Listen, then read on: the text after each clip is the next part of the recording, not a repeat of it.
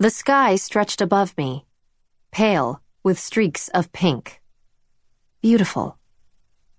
But where was our ceiling? Had my house been blown open in the night? Or was I dead? And this was what was next. Did our souls really rise up when our bodies went into the ground? To sway in the sky? Because my bed lifted and sank, lifted and sank. I must be sick.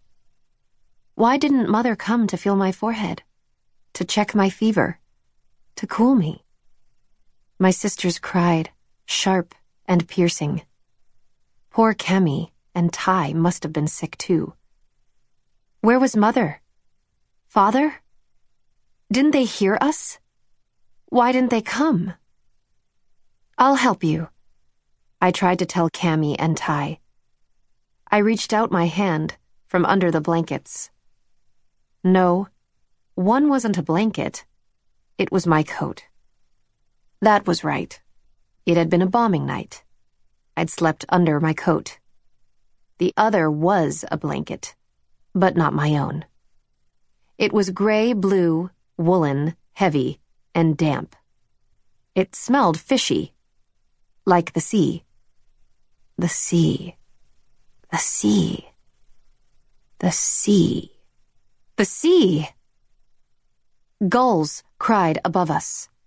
Not my sisters. The boat's motors slowed. Land ahead. Are you feeling better? the fisherman asked. Had I been sick then? Better. Rough night. After it got choppy, you lay down, clutching your stomach. It was better knowing that Mother wasn't here. Better than having called and called her when I was sick, to have her ignore me and Cammy and Ty when we needed her. She wouldn't do that. I feel okay. That's Ellen? It is. My stomach gave another awful swoop. I had never been to Ellen. I would set foot in a new country for the first time. Alone. But Megs, my best friend, would be there. She had set out ahead of me. We would find each other. She had said she would be with me, whatever happened. I was the one who'd fallen behind. But I'd promised to catch up. Megs?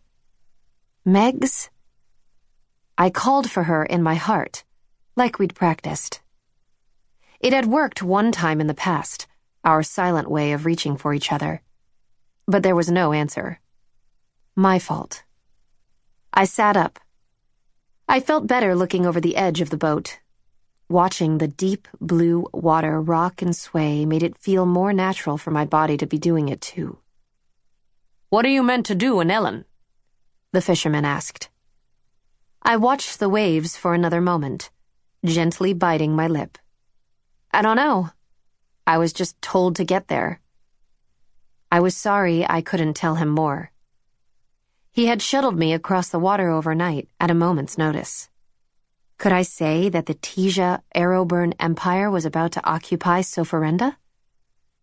I knew that our country was far behind us, but its absence from the horizon made a lump rise in my throat, as if Sofarende already were no more.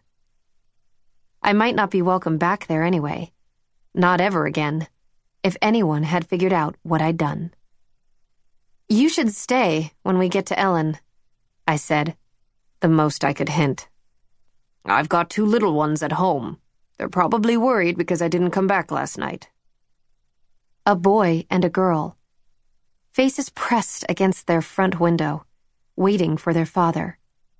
Their mother, even more anxious, pretending she wasn't, hovering nearby. I sat back and drew my knees up to my chest. I'm sorry. It's my fault you didn't go home. We should have taken the time to get his family. I hadn't thought.